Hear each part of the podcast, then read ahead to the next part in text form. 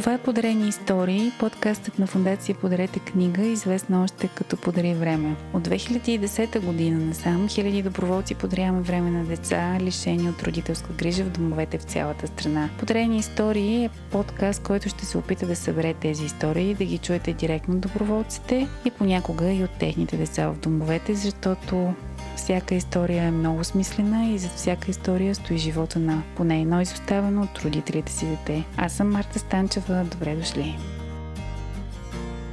Здравейте в епизод номер 8 на подкаста Подарени истории, един подкаст на Фундация Подарете книга. Днес при нас, както вече обещах, е човека, който е в основата на цялата фундация, Благовеста Погьова. Тя е вдъхновението на повечето доброволци, човек, който прави нещата да изглеждат много спокойно, фриволно, приятелски, уютно и който дава свобода на, на всеки да, да бъде себе си, да изразява себе си. Няма правила, няма алгоритми. Не съвсем да няма, правим знаци. Здрасти, Изглежда като да няма правила, но има ни така задколисни правила, които аз винаги казвам, че сме много отворена фундация и всеки е добре дошъл, като как голяма прегръдка, всеки може да влезе, да види какво е. Но ако видим, че така някой може да е заплаха за децата си, имаме начини как да го изолираме и да сме сигурни, че всичко е наред. Но огромният страх на много хора всъщност е, и аз почнах директно без да кажа здрасти, но огромният страх на много хора всъщност е, ами аз не съм сигурна как ще се получи. И ако ти им сложиш огромна преграда, 6 обучения, 3 интервюта и пет изследвания кръвни за какви ли не, проверка на жилището и така нататък, всякакви изисквания, които сме срещали стандартно, всъщност може да го спреш и да изгубиш един човек, който просто още не знае дали това е неговото. И всъщност идеята да изглежда така фриволно и леко е нарочна, но си имаме техники. Фриволно и леко е между екипа, който вече сме създали, т.е. имаме си координаторска мрежа и координаторите са хората, които следят за това, те хора, новите, които се появяват, дали няма да бъдат заплаха, което ти всъщност пак е вид а, свобода, която ти даваш на координаторите и те съответно на... вече следят от там нататък нещата. Так, всъщност така поставено може да се опише фундацията. Та, официално здрасти. Здрасти, здрасти. Радвам се, че най-накрая успяхме да се видим след а, толкова време, но говорихме за теб в предишните епизоди, така че вече всички знаят от слушателите ни кой е в основата на фундацията. И започвам с най-баналния от всички въпроси. Как започна всичко преди 12 години? Аз за този въпрос имам поне 12 готови отговора, но може би на тебе ще ти дам един по-личен и той е наистина, че всеки такъв въпрос, защо се е случило нещо конкретно, което така е голяма промяна в живота на, на мен самата и много хора, то винаги седи някъде в основата на много, много голяма поредица от истории, не е просто една случка. Нали.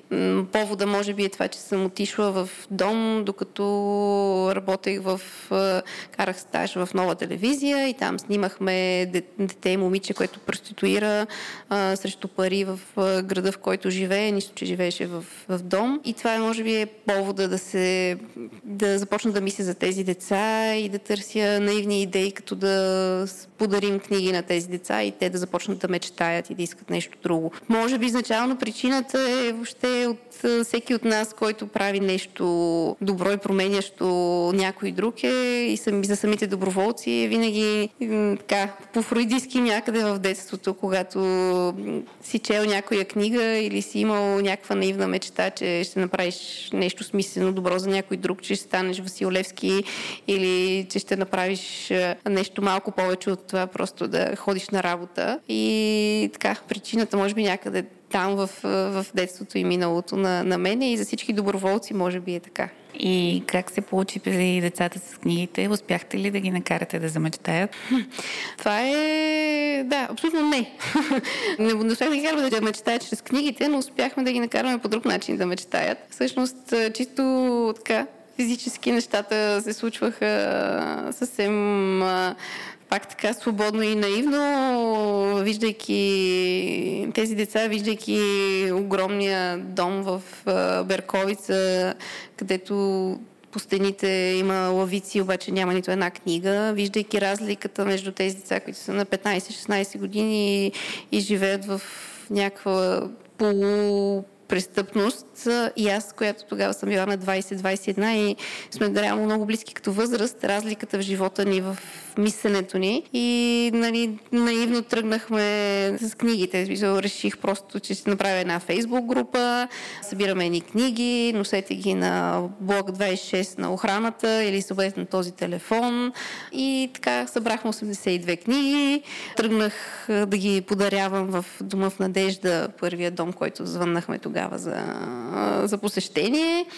Една така непозната готина доброволка Силвия, която всъщност не познавах, но дойде с мен и стана реално първия наивник, вързал се на идеята за подарете книга и с нея отидохме. След това продължавахме да ходим на други места. Отидохме. Директорката, разбира се, казал как ще виждате децата. Ама ние искаме да оставим книгите на децата, не просто в дома. Не, не, не може как така. То това не е практика. Споразумяхме се да ни даде, да, да ни позволи поне сниме с нея, за да се разбере от хората, че ние тия книги не сме ги дали някъде за хартия, ами все пак са стигнали до дома. Та имаме една много смешна тържествена снимка с директорката, тогавашната в в, дома Сен Златаров, който вече е закрит. И така тръгнахме два-три пъти, четири-пет, няколко месеца подарявахме книги, докато не дойде онзи ключов момент, който малко като мокър парцал те удря през лицето и се сещаш, че нещо бъркаш. Четяхме с децата, виждахме, че те самите не се,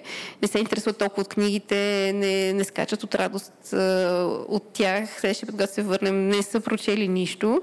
И някакси разбираш, че това беше глупава идея май.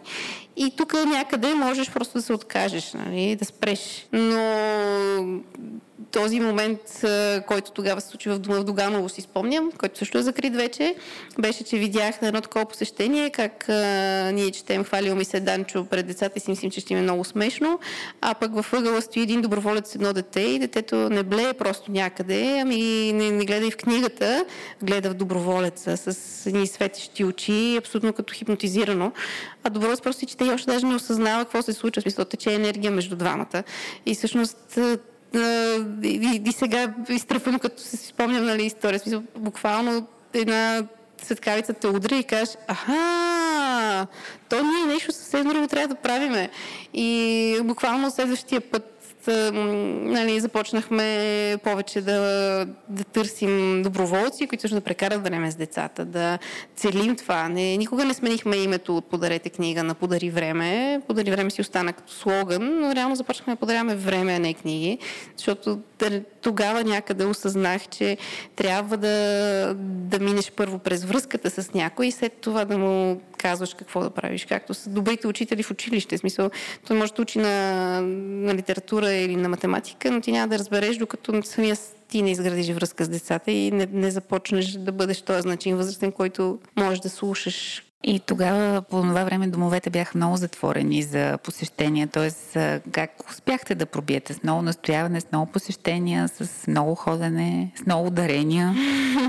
Ами, моят подход винаги е бил така с усмивка и малко а, лека имитация на наивност да, да пробиваме. И общо дето видяхме, че мисля, не беше практика да се да се посещават домове от доброволци, които са ей така, нали, в кавички хванати от улицата. Имаше програми, тогава съм срещала една-две, които фундация с конкретни цели, финансиране, учители, отиват трима учители и учат с децата. Покрай тях може да има двама, трима, пет доброволци, които са обучавани дълго време, за да правят това.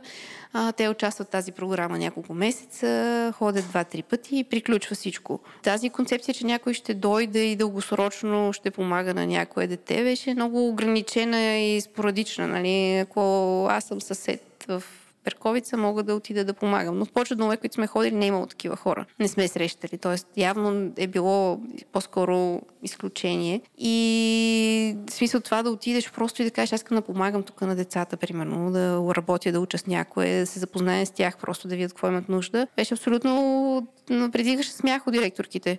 Е, не, как така? Мисля, вие нещо носите ли? Еми, не, нищо не носиме. А, искаме да поговорим с тях, почетем, да разкажем нещо, да се претелим, да поиграем, така да общува с различни хора. Е, не, не, не, ако нищо не носите, няма. И просто, окей, ако това искате, няма проблем.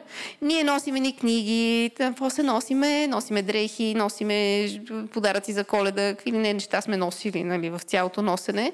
Но щом носиш, няма проблем да влезеш. Но мас, масово ни приемаха с кафе и бомбони при кабинета на директорката, защото явно основните хора, които идваха, бяха просто дарители, които идват, оставят нещо, влизат при директорката, за да получат сертификат. Те самите се чувстват щастливи, защото просто не познават проблема, не че го правят с лошо, но аз имах така голяма мантра, която продължавам да я повтарям, нали, че никой не си е провалил живота от това, че е имал а, само един чифт обувки, но може да си провали живота, ако не е имал значим човек, значим възрастен до него. Да, така е. И това, което децата всъщност, според мен, лишени от а, внимание, лишени от а, индивидуален подход към тях самите, понеже много пъти сме говорили и в, и в предишните епизоди, и ние помежду си, няма как те възпитатели в тези домове да им обърнат индивидуално внимание и, да, и подход да имат към всяко от тях. Те точно това имат нужда и те губят доверие към хората и само хора, които се връщат и продължават и продължават да се връщат години наред, всъщност са хора, които могат да им спечелят отново доверието и да им бъдат приятели.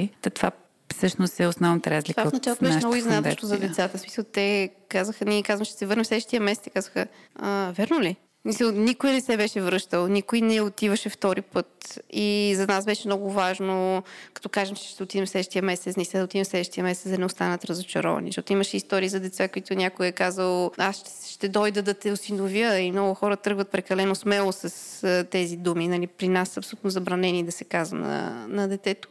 Имаше едно дете в един дом, който седеше на стълбите пред дома седмици наред и чакаше да се върне някоя жена, която просто беше дошла и беше казала, че ще го осинови. Просто емоцията я беше накарала да, да го каже преди да самата тя да го е решила явно. И това е, разбира се, дълг процес. Но не искахме да сме това. В смисъл, не искахме да подвеждаме децата в тази граница, защото има едно, нали, ако от стара степенуваме как може да едно дете в дом, единия начин е нали, от 0 до, до 10, 0 е нищо да не направиш, 10 е да го осиновиш и да си отдадеш живота да се грижи за него. Но ние сме някъде по средата, смисъл има едно друго общуване, което реално също можеш да помогнеш, без да се налага да, да взимаш това голямо решение, да помогнеш на едно, две, три, пет деца дори, по много по-лесен начин, който всъщност обратно зарежда и тебе не просто това създаването, подаряването на време, всъщност е формула, нали? защото ти също получаваш енергия от среща. Нищо, че звучи малко егоистично, но е в хубави смисъл егоистично. В смисъл готино е като усещане и похвално, ако се, ти самия се чувстваш щастлив, докато правиш това. И след всичките тези години опит и сблъсък с, с всякакви съдби и всякакви истории и доброволци, имало ли моменти, в които си искала да се откажеш и да приключиш всичко? О, постоянно. Това са тръгвайки към една такава смела идея, че ще променяш процес, система, която също в този момент се опитва да се промени с закриването на един тип домове, откриването на друг тип.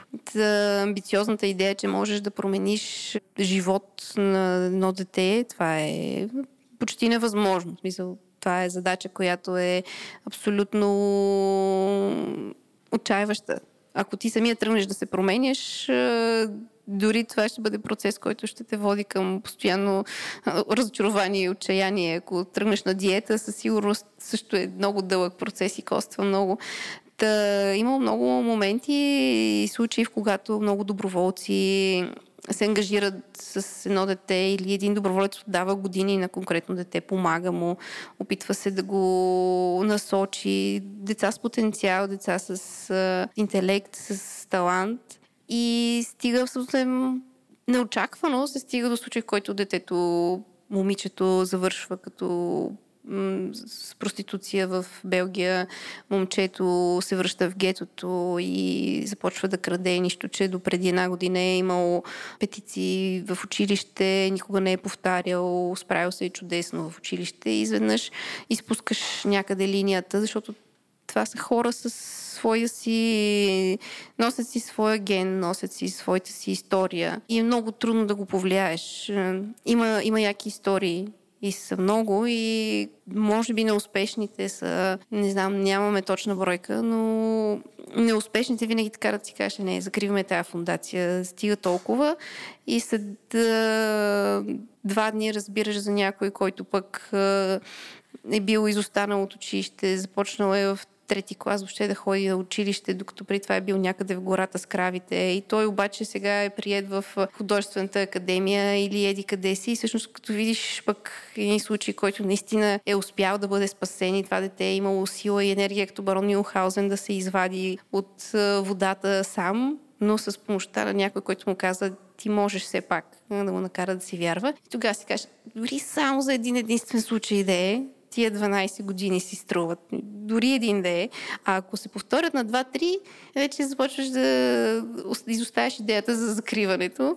Но това е постоянен процес, който си като вълна нагоре и надолу, нагоре и надолу. Защото това са животи. Не е рецепта да имаме рецепта как се прави супа от топчета. Не, няма и, и не може да я объркаш, но пък това с заниманието с животи и деца е много, много трудно.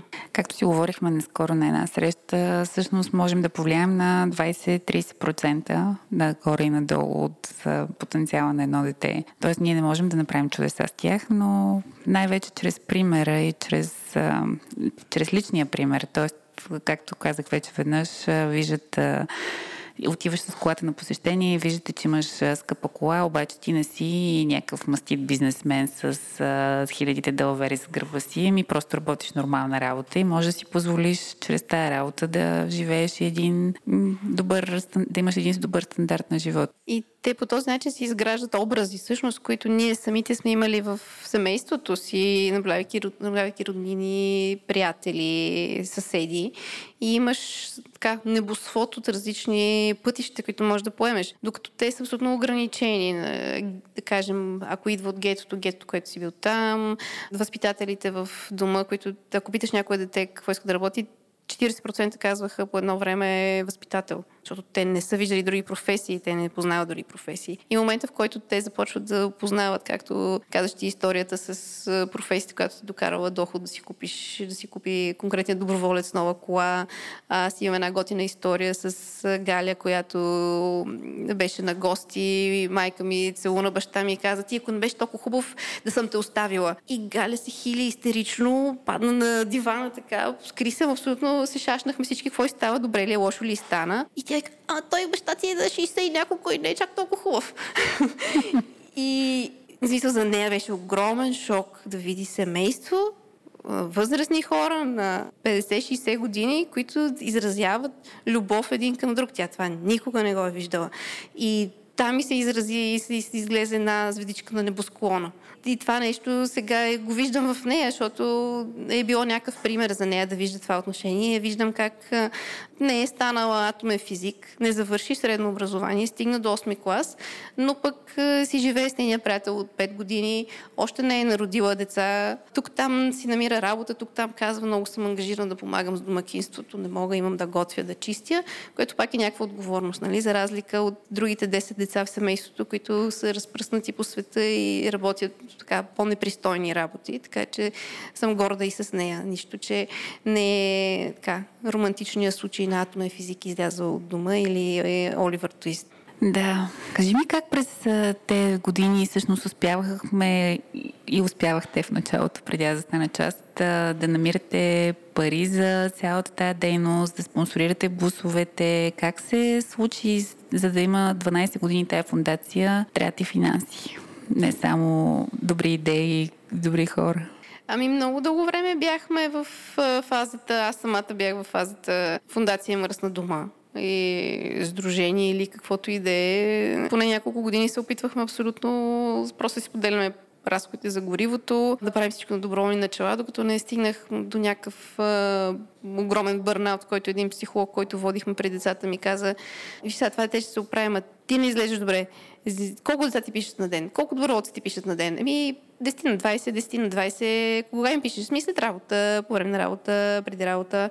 Вземи тая визитка и можеш по всяко време на денонощието да ми се обадиш. Та като стигнах до този момент, вече осъзнах, че трябва да тръгнем финансиране и тогава минахме в фазата да говорим с компании, които разбира се бяха, о, ще дадем за децата. Ама това, те, вие искате да платиме гориво, бусове, как така? А, за децата може, за доброволците не. А те доброволците няма да си ги да идат на море с тях. Нали? Имат доброволци, които са студенти, някои нямат възможност, други се пресняват да пътуват с кола на друг, друг се пресняват да вози някой. И така, доста ни поурязваха компании. Има няколко, които са били готини в годините и са ни давали някаква сума, все пак и са оценявали това. А, но така, не беше масово да се изсипват едни корпоративни дарители и да кажат, то много яко, ето ви било той хиляда лева. Нали? И аз там някъде се отказах от тая концепция. Имахме два-три проекта по-дългосрочни, които бяха финансирани по... Едното беше Европроект, другото беше Фундация Комунитас, другото беше Норвежкия фонд, който се нарича първия преди няколко години. И така там някъде пък вече минахме в третата фаза, която сме сега, която се опитваме да, да имаме наш си начин за финансиране, защото така много намразих просенето на пари. В смисъл, това да търсиш а, дарения за тая кауза, за мен става по някакъв начин просене, защото ти им обясняваш какво ще постигнеш. Компаниите отсреща не разбират проблема, не разбират въпроса и не си правят труда да дойдат да видят дори за какво става дума, преди да вземат решение. И по-скоро реших, че ние можем да създадем такава компания, която да, да прави това. И всъщност в момента Childish, която беше фирма, а софтуерна фирма, която така или щяхме да основем с Андрей, един друг запален доброволец. Просто решихме да дарим половината от дяловете си на фундацията така че с това да, да стигнем до момента, в който можем да издържаме фундацията и да кажем, че в момента сме достигнали до фазата, в която можем да за миналата година можем да платим половината от бюджета за фундацията. Тази година се надявам вече да сме на 100% да можем да покрием разходите на фундацията, което така една друга много наивна идея, която се оказва, че рядко срещана в България и затова започват да ни награждават. Имаме награда за социално отговорна компания от Forbes, други признания и награди. Така че тази иновация се надявам да повлече краки към други компании и фундации. И всъщност има много запитвания от хора, които ме питат, я, да, яко, я кажи как го правите. И всъщност се радвам, че можем да сме един модел за това как това може да се случва. Защото дали ти като основател на компания взимаш 100% от печалбите или взимаш 50% от печалбите, но пък си на 1000% по-зареден, че правиш нещо смислено, какво би избрал? Ими тук бурни аплодисменти. Наистина, всъщност днес и думата, която най-често използваш, беше в, сега в последните си думи, беше не иновация, а наивност. Да, тоест, при теб в пъти ти, от както те слушам от самото начало, наивността е това, което те кара да изграждаш целият този модел. Отвън не изглежда повече като наивност, отвътре е с щипка разум, но ако нямаш тази наивност, и това много пъти казвам и на хора, които от бизнес гледна точка искат да се, да се консултират с мен, нали аз почна нов бизнес, дай ми съвет какво да правя и аз винаги разказвам историята с фундацията и обръщането от книги към време, защото дори да ти се струва глупава идеята, нали? някой казва, аз искам да направя това, какво мислиш? Честно казвам, мисля, че е много глупава идея. Ама ти отиди, направи го и както аз с книгите, както беше много глупава идеята с книгите. Ако тогава някой беше казал много е глупава, не я прави, никога нямаше да продължим натам. Сега реално, ако ти имаш идея да правиш не знам, полупроводници в правец, е, собствена малка фабрика и да ги правиш хендмейд. Окей, пробвай да го направиш. След два месеца ще решиш, че нещо друго е по-добре, но трябва да тръгнеш, за да стигнеш някъде. И това е тая наивност, която вече абсолютно а, разумно я възприемам. Трябва да тръгнеш. Няма как да стане без да тръгнеш и няма как преди да тръгнеш да си имаш перфектния модел, резултати, бизнес план и оценка как ще се случи. Но трябва да се тръгне. Така ли тръгна това лято, като реши да правиш коме мине, с желанието просто да тръгнеш и, и да видиш какво ще стане?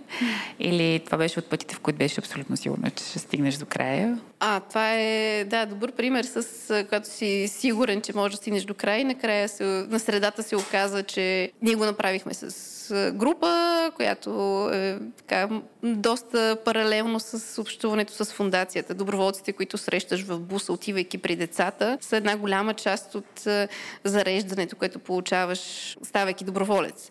Коме мине беше горе-долу такова пътя от ком до ем и не е едно, ако го направиш само, го направиш с група, е нещо съвсем друго. Така че това беше много зареждащо и много силно. И горещо препоръчвам, не е толкова тежък прехода, точно защото не се оказа толкова тежък или поне правих го за 18 дни с водачи, е доста окей okay за всеки човек, който е правил поне някакво ходене в планината и може да тръгне, но не е нужно да си професионалист. И тази идея, че можеш да че тръгна леко и много леко ще го завършим. Даже стигнахме до фаза, в която аз си казвам, то е малко доскочава, нали? Когато не се оказа, че някой в семейството има здравословен проблем и ние може би трябва да се приберем да, да се откажем с мъжа ми. И събрахме багажа, плакахме горко, че се отказваме още на котел и после оказа, че всичко е наред и също не трябва да се връщаме. Разопаковахме на ново багажа и тръгнахме, но много пъти, когато нещо все пак е предначертано, ясно, ден по ден се знае къде ще спиш, къде ще стигнеш, какво ще ядеш. Идва една фаза, която е малко черния лебед, която ти казва, а не, еди какво си се случи, ти трябва просто да откажеш. Нищо, че ти е много леко. Ти можеш да го дотичаш до тук. обаче трябва да се откажеш. И тогава е голямо, голямо мъдрост и приемане да кажеш, окей, добре, няма, няма нищо фатално. Това не ми свършва живота, дали ще го довърша или не. Супер яко е и даже си така, так му го бях преживяла и се оказа, че всъщност няма нужда да тръгваме и го довършим още по-леко.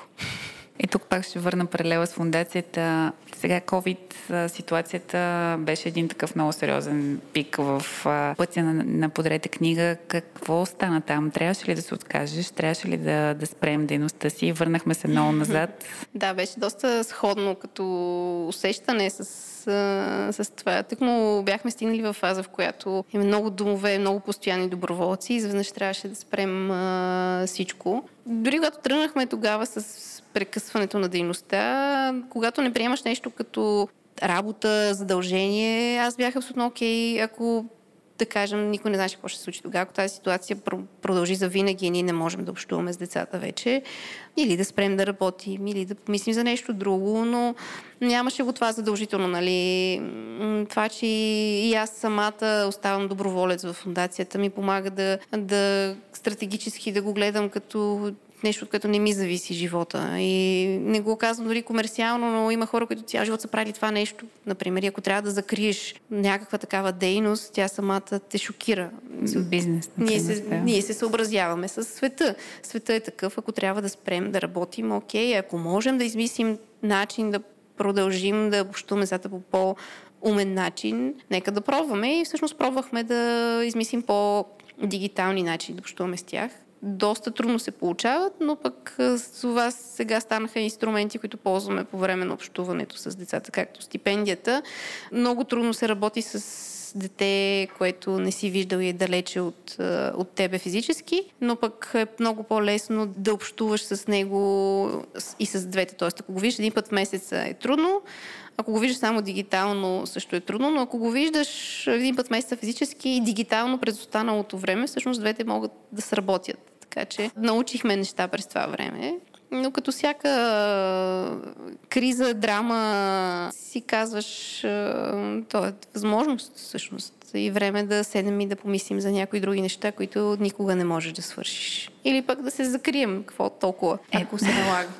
Нищо не е на всяка цена. Ми, това имах преди в началото, като казах, че е лежерно и, и някак си свободно се чувстваш на такова място, просто защото няма, няма нищо задължително и нищо не е цената на всичко. И според мен това го предаваме и в комуникацията си с децата и затова всъщност цялото това нещо е успешно а, искам ти се да те вече сме към края си, да те помоля да направиш така от твоя по-широк поглед върху нещата и върху хората, най-вече, които се включват в тази фундация, да ми опишеш доброволеца на Подарете книга. Можеш да ги разделиш, ако искаш, на дългогодишен или на човек, който идва само веднъж и два пъти. Опиши ми ги тези хора. Да, тези, които ка по-широкия кръг от хора, които идват за да пробват, а, са хора, които имат, а, да имат търсене да правят нещо добро, но не, не откриват начин. Това е едно много интересно наблюдение, че много хора да се включат в някаква инициатива, има прекалено много изисквания и пречки, обучения и така нататък, за да го направят. Докато това, че при нас е отворено, много по-лесно ги приобщава и кара да пробва. Тоест, ти носиш тая добрина и търсене да правиш добрина. И това е общото между всички хора, които пробват. При много, много от хората не се получава, не е тяхното нещо. И няма проблем, и просто не, не ти се получава да общуваш толкова лесно с непознати деца и напълно окей. Okay. Но тези хора, които остават и продължават, ако си в един бус с 15 доброволци, които пътуват за един дом и всички от тях са там от поне няколко месеца. Има хора, които са години, 8-10 години, които посещават домовете. Наистина ги виждаш като душевни близнаци. Те са наистина си приличат много като душа, ако извадиш това, че са с различни професии, различни възрасти, различни характери и темпераменти. Те всичките са решили да си дадат една събота и не само една, ами стотици съботи в живота си, вместо да полежат, да погледат филм, да поизчистят прозорците, да отидат и да се занимават с някой, който не има никакъв, който живее на 300 км от тях. И това е уникално. Ако го правиш просто за да, за да се покажеш пред някой, на третия път ще се откажеш.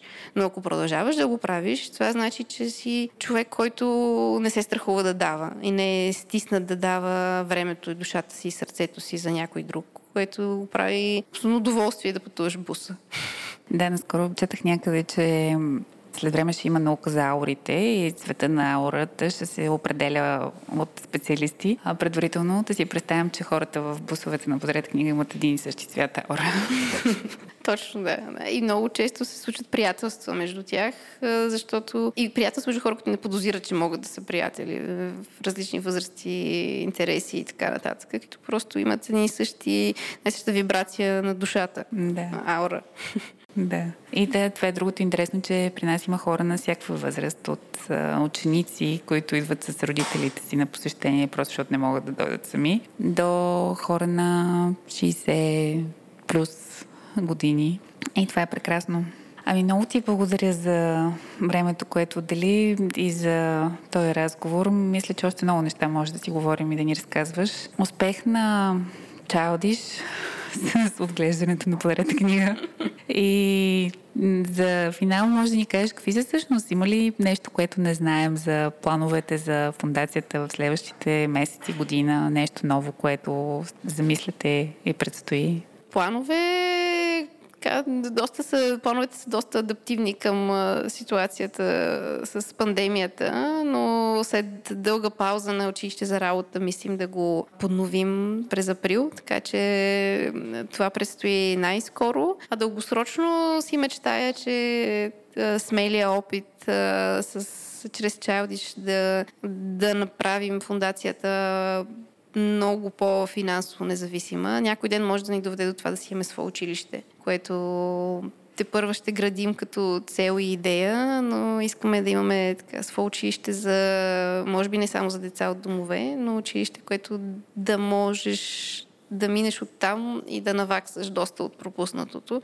Нещо като голямо училище за работа. Еми така, мили слушатели, това е вдъхновяващата благовеста. Беше при нас днес и както вече споменах няколко пъти, отпечатъка от нейната дейност и от нейните думи и от наивността с щипка разум е в цялата фундация, така че добре дошли сте хора от източна България, от северна, от западна, от южна. Включете се в инициативата, наистина е много приятно и, и ще ви се случат интересни и хубави неща, обещаваме. Благодаря ти много. Благодаря и аз. И това беше всичко за епизод номер 8. Следващия път ще ви срещнем с още едно от децата на Подрете книга. Той ще ни разкаже за неговия живот и какво му се е случило, за да стане един много симпатичен млад човек в днешно време, който работи на две работи, за да успява да се издържа и, и да се справя много, много добре в живота, но за това повече следващия път. И както обичам да завършвам, обръщайте внимание на децата на всички деца, където и да са. Това е много важно. Чао, до следващия път. Това беше Подрени истории, подкастът на фундация Подрете книга. Този и още епизоди може да видите в нашия сайт pодаривреме.org. Линкът към сайта и контактите си оставяме под епизода. Ще се радваме да споделите с нас всичко, което ви се споделя. Аз съм Марта Станчева и ви желая да подарявате време на себе си и на смислените хора и каузи, които ви заобикалят. До следващия епизод!